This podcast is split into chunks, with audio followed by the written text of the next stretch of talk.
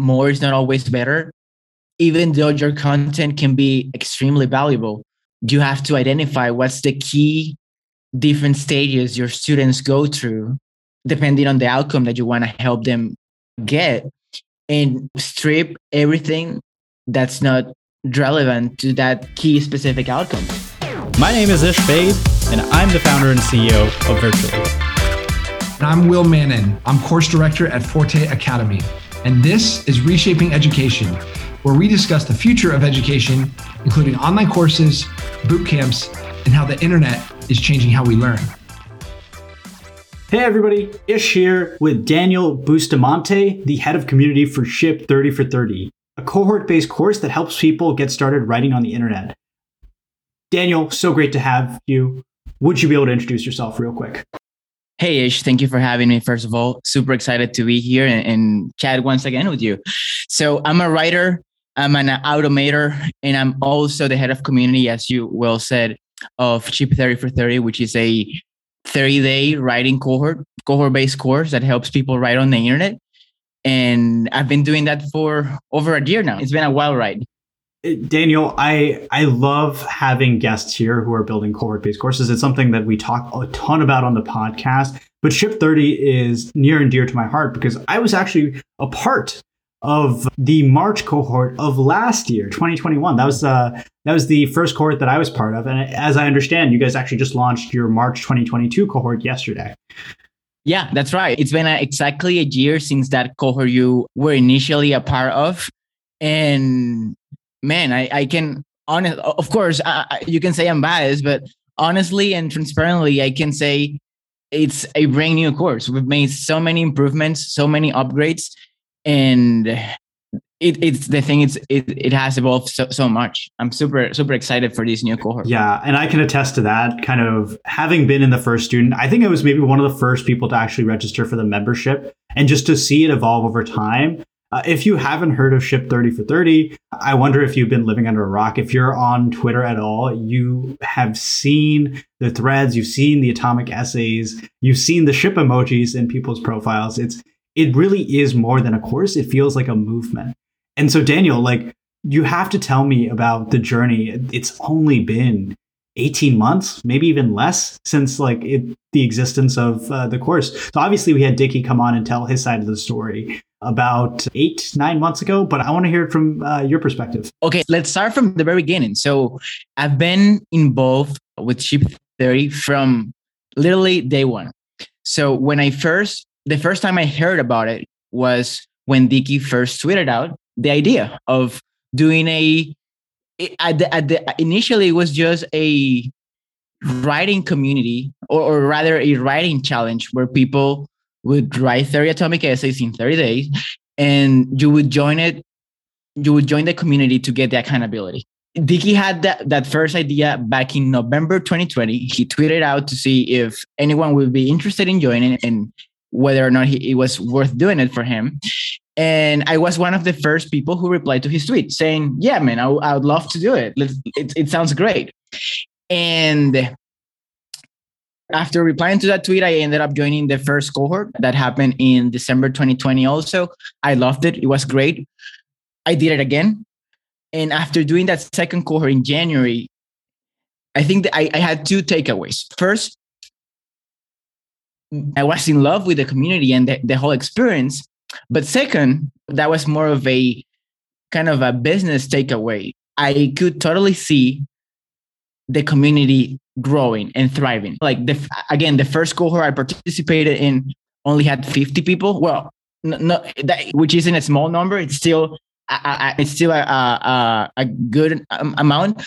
But in the second cohort, there were 100 people. So in a matter of 30 months, a, a brand new program, it, it had already experienced a, a 2x growth. So I, I just thought to myself, dude, this thing is is awesome. I'm in love with the the program. I was very into writing at the time. I'm still am, but back then I was writing about writing, so it was my thing. And I saw the potential of of the business side of things. So I basically arm myself with courage and reach out to Dickie and, and DM my way into becoming the first employee or the first team member of the Ship 30 team. I one thing I think about all the time is how a good cold email or cold direct message can change your life. And looking back now, could you imagine if you hadn't hit the send button? Man, it, it, my, my life would be so freaking different. It's unbelievable. I was a couple days ago, I was talking to Dickie and we were reflecting on, on the year, on, on everything that has happened during the past year. And that literally, that cold DM changed my trajectory, you know, 360 degrees. Yeah, that's unbelievable. Obviously, Daniel, like on the show, we talk about CBCs and what makes CBCs really grow and so special. Ship 30 for 30 is probably the CBC that has just seen the most viral growth. And I just, before we get into some of the nitty gritty around the ops and the automations, which I'm really excited to dive into, walk us through what is it do you think that made Ship 30 for 30 grow as fast as it has? I think that's a great question. I think that's a question more people looking to create or grow their own CBCs should uh, ask themselves too. And, and that it's a question I've, I've thought a lot uh, myself also.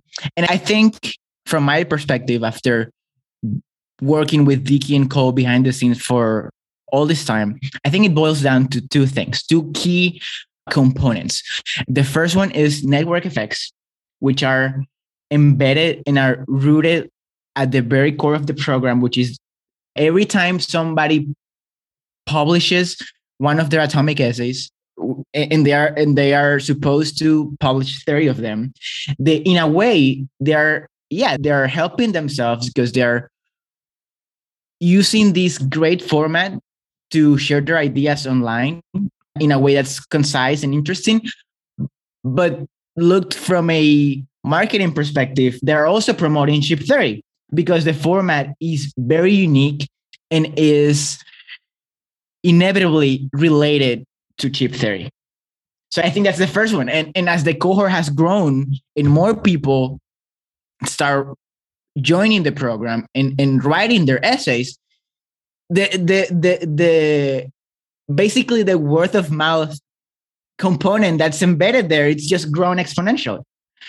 Basically, every time somebody writes and publishes an atomic essay, they're spreading the word about Ship 30. And we have like in, in a way, we have an army of of people spreading happily spreading the word about the program. Yeah and i think that you nailed it. And this has been my hypothesis as well is it seems like one i think it just solved a real problem. It was like it was a solution to something that a lot of people were struggling with. And Dickie himself was, you know, struggling with it, and he built a product for himself. And it's something that a lot of people resonated with people wanted to hit the publish button but didn't know how. Didn't have the accountability engine. So it solved a problem that a lot of people had. The other thing was that viral growth you're talking about which is that it created this movement. Like people just started to see these screenshot essays everywhere. They started to see these atomic essays these threads and these ship emoji. And just by participating in the cohort you were helping draw more attention to the cohort. And the network effects just really took off. And the rest is history. That is, sorry, I'm going to give you a second to just comment on that. Yeah, yeah sorry. I, I, and you just took, you just mentioned my second point, which is a share, a real shared struggle. And I think that's not only true for thriving, successful CBCs, but also for thriving, successful communities. They have usually a strong shared struggle and journey. And people want the, the, i think that the the the takeaway here is and, and, this is something we always talk about in Ship 30 specificity. It, it, can also be applied to to building cbcs and and communities. There is a very specific problem writing and publishing con- consistently on the internet that dickie was experiencing himself and he took that problem and build the whole thing around it. But I, but again, as you're saying, it's a real shared struggle that a lot of people experience, and since since it or since it can be so painful, I think that's what makes the community so cohesive. Yeah, you nailed it. That's that is one of the things that's been so exciting to see is just again that that viral growth and a lot of other cbcs i think have tried to borrow from this but haven't been able to pull it off to the same degree that being said i want, I want to shift gears a little bit and, and daniel going back to one of the points that you brought up earlier which was the course today looks completely different than it did a year ago when i was participating in the first cohort and that just is a function of you guys just being so customer oriented and caring about that student experience and iterating upon it so, actually, first talk about all the things you got wrong in the early days. What were the things you did that really were just, you look back and like, wow, that was such a mistake that you've more recently had to go in and rectify? I, that's a great question, but at the same time, it's difficult to to to to think through because there are so many changes. Like literally, the amount of upgrades and things we've changed just from the past cohort, which took place in, in January. Like it's it's mind blowing. But let's see. What what let me flip the question. Uh, what what do you think back then was the key components of the course when you first did it? Yeah. So I'm I'm thinking back. I, I remember specifically the live sessions. There was live sessions every Saturday at 11 a.m. I remember essentially one of the things that when I enrolled in the program was there was an email sequence. Well, actually, there wasn't an email sequence. It was a, I believe it was a 30 day course on Podia. And every, I think there was a, an onboarding course that I went through on Podia. And then throughout the cohort, modules would unlock gradually. I don't know if I actually ended up going through all those modules, but I do remember going to those live sessions and having a blast. And I don't think there were a ton of breakout rooms in the beginning. I think over time there were more. I got to meet a lot of shippers. Oh, one thing that you guys introduced with my cohort, and I don't know if this still exists, was there was uh there was like uh, mentor groups.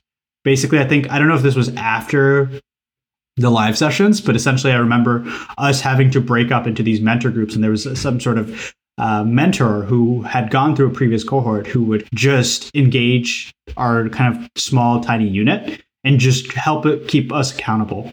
So that that's what I remember of the program. The goal at that point, I remember we there was like atomicessays.com. I don't think TypeShare was a thing yet. So you had to basically download your little uh, PNG and then upload it and then you had to find a way to. I, I think I was using Zlappo. I'm still using Zlappo for scheduling things, but most people didn't even know what Zlappo was at that point or how to schedule threads. That's super helpful. And uh, it's it, it, that felt like going back in a time machine. But okay, so th- that definitely a lot of ideas there. So first one, first thing we got wrong was thinking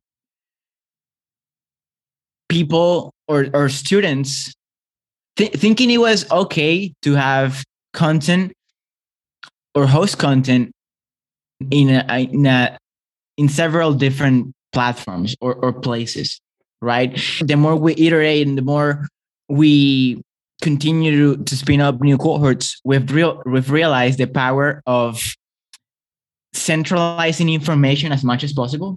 And that's one of the key changes even that we're making from january to march we've moved away from Podia and we're using Circle as our LMS now. And hopefully that'll bring and that'll make the, the experience much more cohesive than it was it already was. Second thing, and, and this is something we still struggle with to be completely transparent. I think it's at the scale we're at, it's difficult to nail, but we're we're still trying new things on that front and trying to see what works best. But it's basically finding the right approach for doing what you mentioned about having mentors. Because the thing when you create this top down groups is that people and you in a way force people into being part of that group is that you you create a bystander effect where if two, three, four people of that group just are just ghost and, and, and don't get back to any of, of the the other people messages, it, it, it just becomes you know nobody else responds either. So it's tricky. We're still doing that in a different way, but that's definitely been a challenge. Another thing we're, we're doing differently. So you mentioned you mentioned groups you mentioned the content. So the live sessions that's that's another well i, I wouldn't say that the thing or, or the thing we did wrong was the live sessions. I would say we were we, we thought that more was always better and that's not exactly right. In fact for for a long time for for several months we had so much content and it was incredibly valuable but the experience is very intense also. And people didn't have enough time to go through it all. And yes you can you can revisit the content later you get uh, lifetime access to it and you can you can go back and, and and go through the lessons again whenever you want. But it's not the same as as you know ha- having the learning the, the immersive learning experience when everyone else is doing it so that's another key thing we've done this cohort.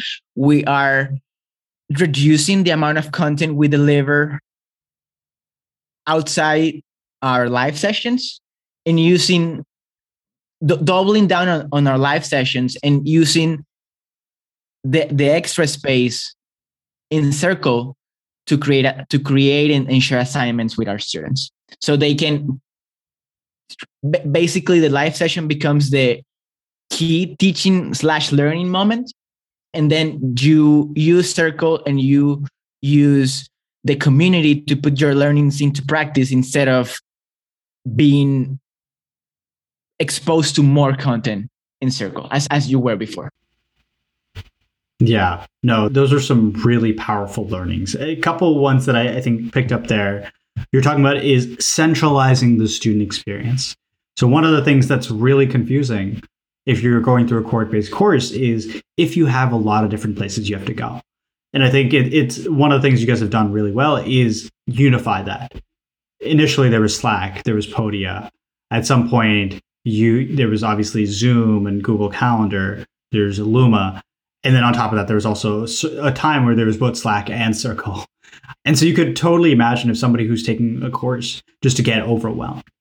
You guys identified this and you took action and you found a way, which honestly, props to Circle as a platform. Like the fact that they've been able to be both an LMS, a community platform, a place for where your events can live, that's just amazing. I think they're doing great stuff over there. So the fact that Circle can act as everything, that's a trend that we're starting to see. A lot of people are moving away from course hosting platforms, they're moving away from Slack, and they're just treating Circle as their home. So that that I picked up on, and then also this idea of more is not necessarily better, eh, specifically around the live sessions. So identifying what is the right cadence for live events, and then sticking to that. Yeah, yeah, and yeah, agreed. And on that note of more is not always better, even though your content can be extremely valuable, you have to identify what's the key different stages your students go through depending on the outcome that you want to help them get.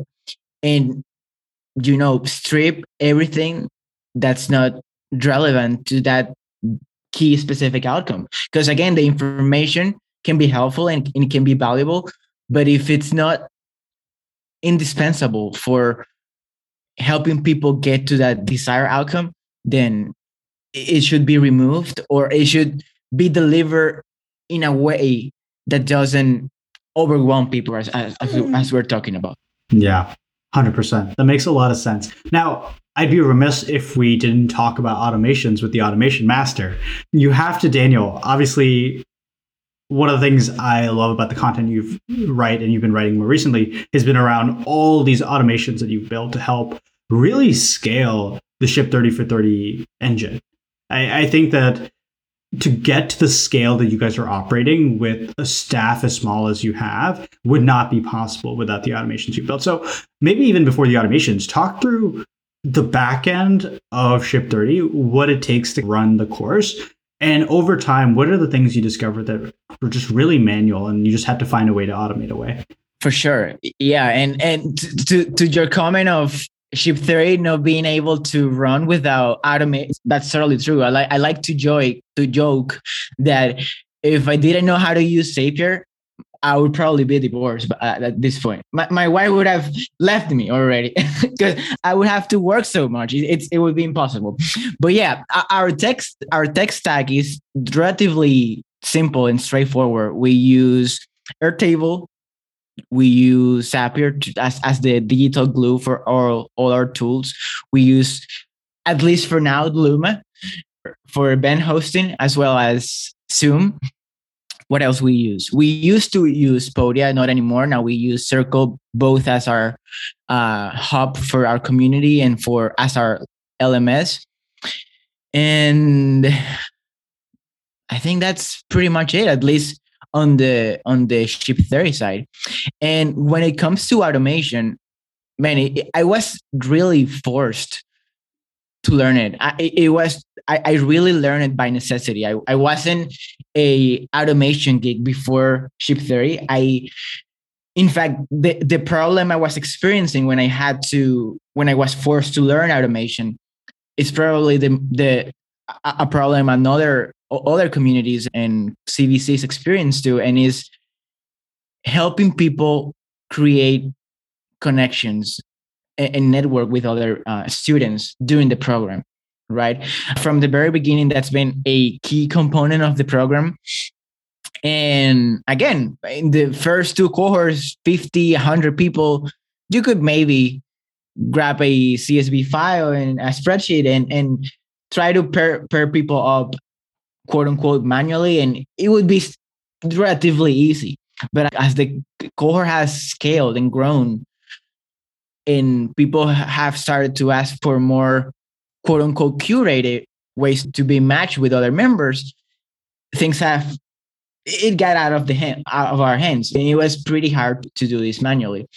And and, and that that was the first I, I remember the very first automation i built in zapier for Ship 30 was a partner matching automation where people would fill out a typeform form. Oh, typeform. That's another tool we use for for for Ship 30. So anyway, people would fill out a typeform form and they would get paired up with another shipper who would also fill out the, the form. And that that would that was super, super helpful because that it basically solved the issue of having to do it manually. And again, doing this for hundreds of people every week, it, it, it was definitely super time consuming.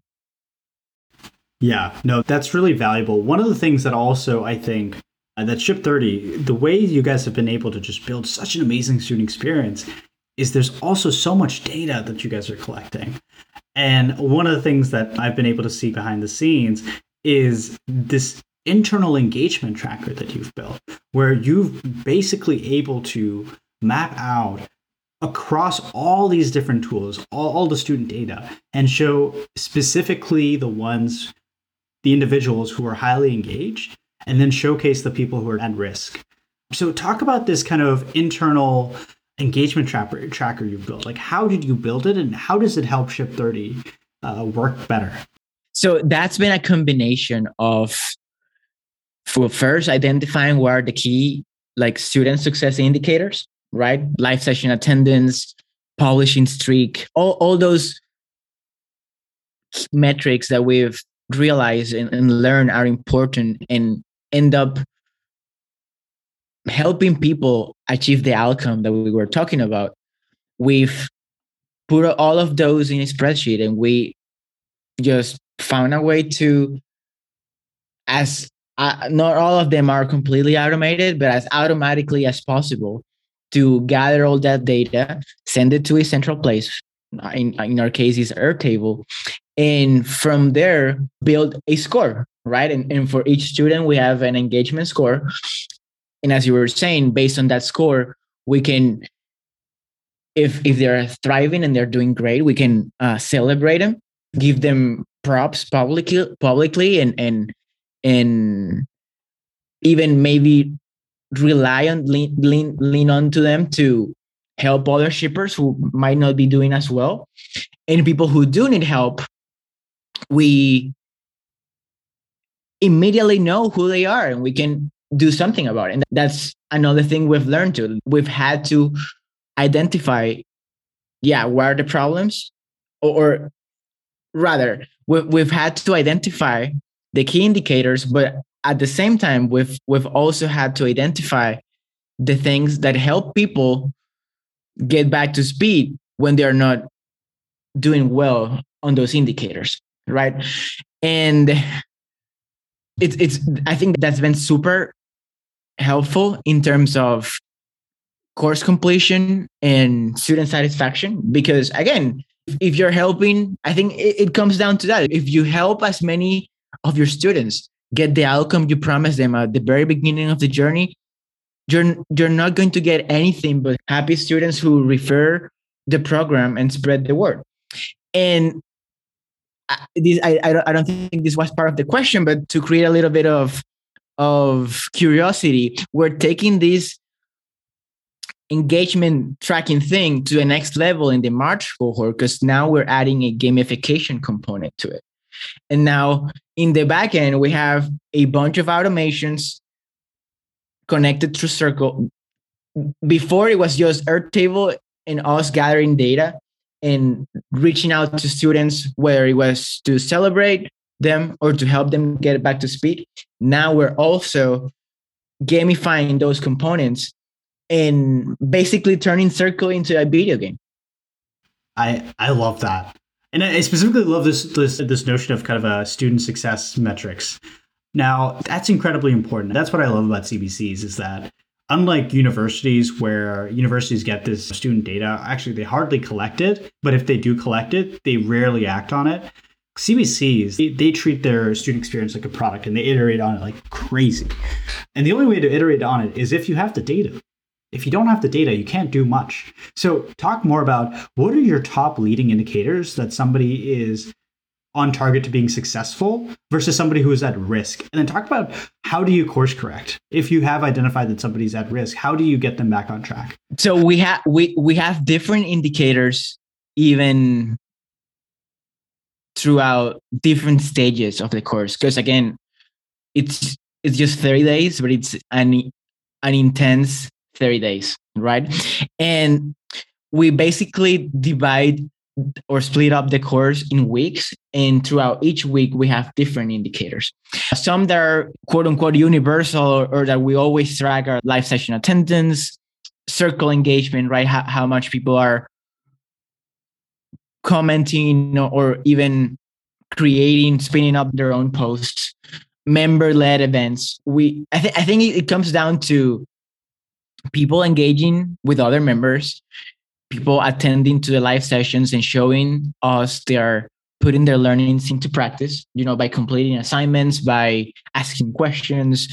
And lastly, yeah, engagement, live session attendance, and I, th- I think those are the two key to be completely honest. Yeah that makes a lot of sense. And then how do you course correct? If you find out that hey these people aren't they're not attending live sessions. They're not they're not participating on circle. What do you do then? We make it easier for them. For for instance if people are not able to attend to a live session last time what we did was we devoted one of our live sessions right in the middle of the course to do a recap. So instead of keep teaching new things and introducing new frameworks and new principles, new learnings, we took one of our kind of midpoint sessions to do a recap.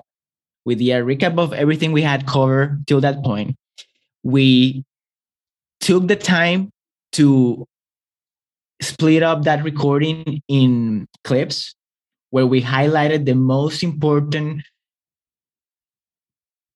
frameworks and, and yeah learnings of the course so far and we hire someone to get type timestamp notes in, the youtube video so people could easily skim through it and find the say you attended three out of five sessions you just missed two you could easily go through the timestamps in in the description in youtube and just get get caught up in the specific sessions or frameworks frameworks that you missed.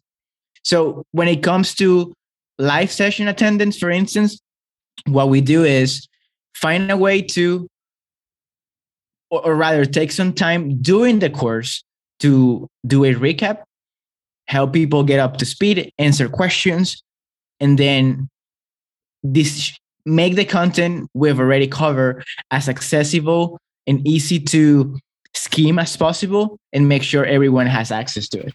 Wow, this is brilliant.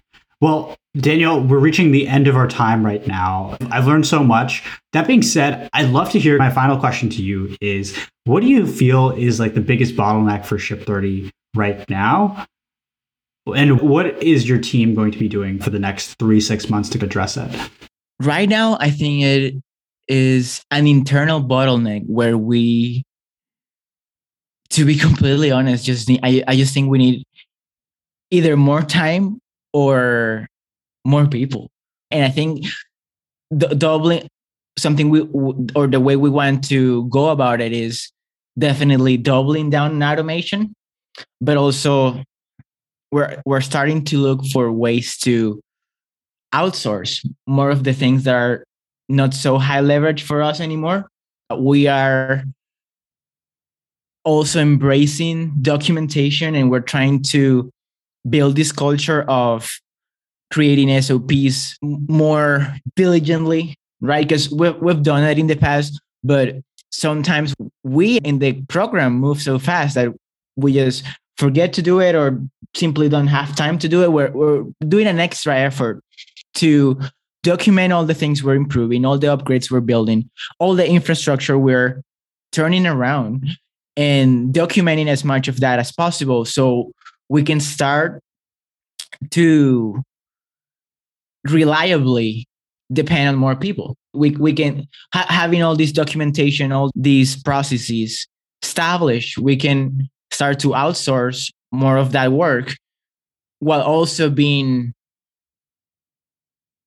sure that it's going to be easy for people to execute on it because we've laid out the, the, the foundation. There's there are clear instructions, and that would allow us to free up our time a little bit and focus on the high leverage stuff, which is creating creating new upgrades and, and making these changes that end up improving the customer the, the student and the customer experience.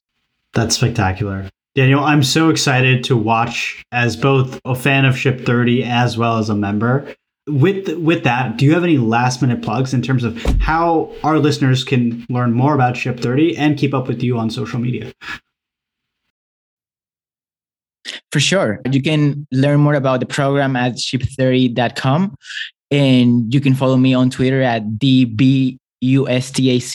That's my Twitter handle. That's where I'm most active these days. And that's also where I share all the automation good stuff that I've been sharing for the past couple months. And it's been excellent content. I can't recommend it enough. Thanks, Daniel. This was a blast. We'll talk to you soon. Thank you, my man. Hey, Ish here. If you enjoyed that episode, Will and I would love for you to leave a review and to subscribe on your favorite podcast player. It really helps get the word out. If you want to keep up when new episodes drop, head on over to reshapingeducationpodcast.com or give Will and I a follow on Twitter. All the links will be in the show notes. With that, this is Ish and Will signing off.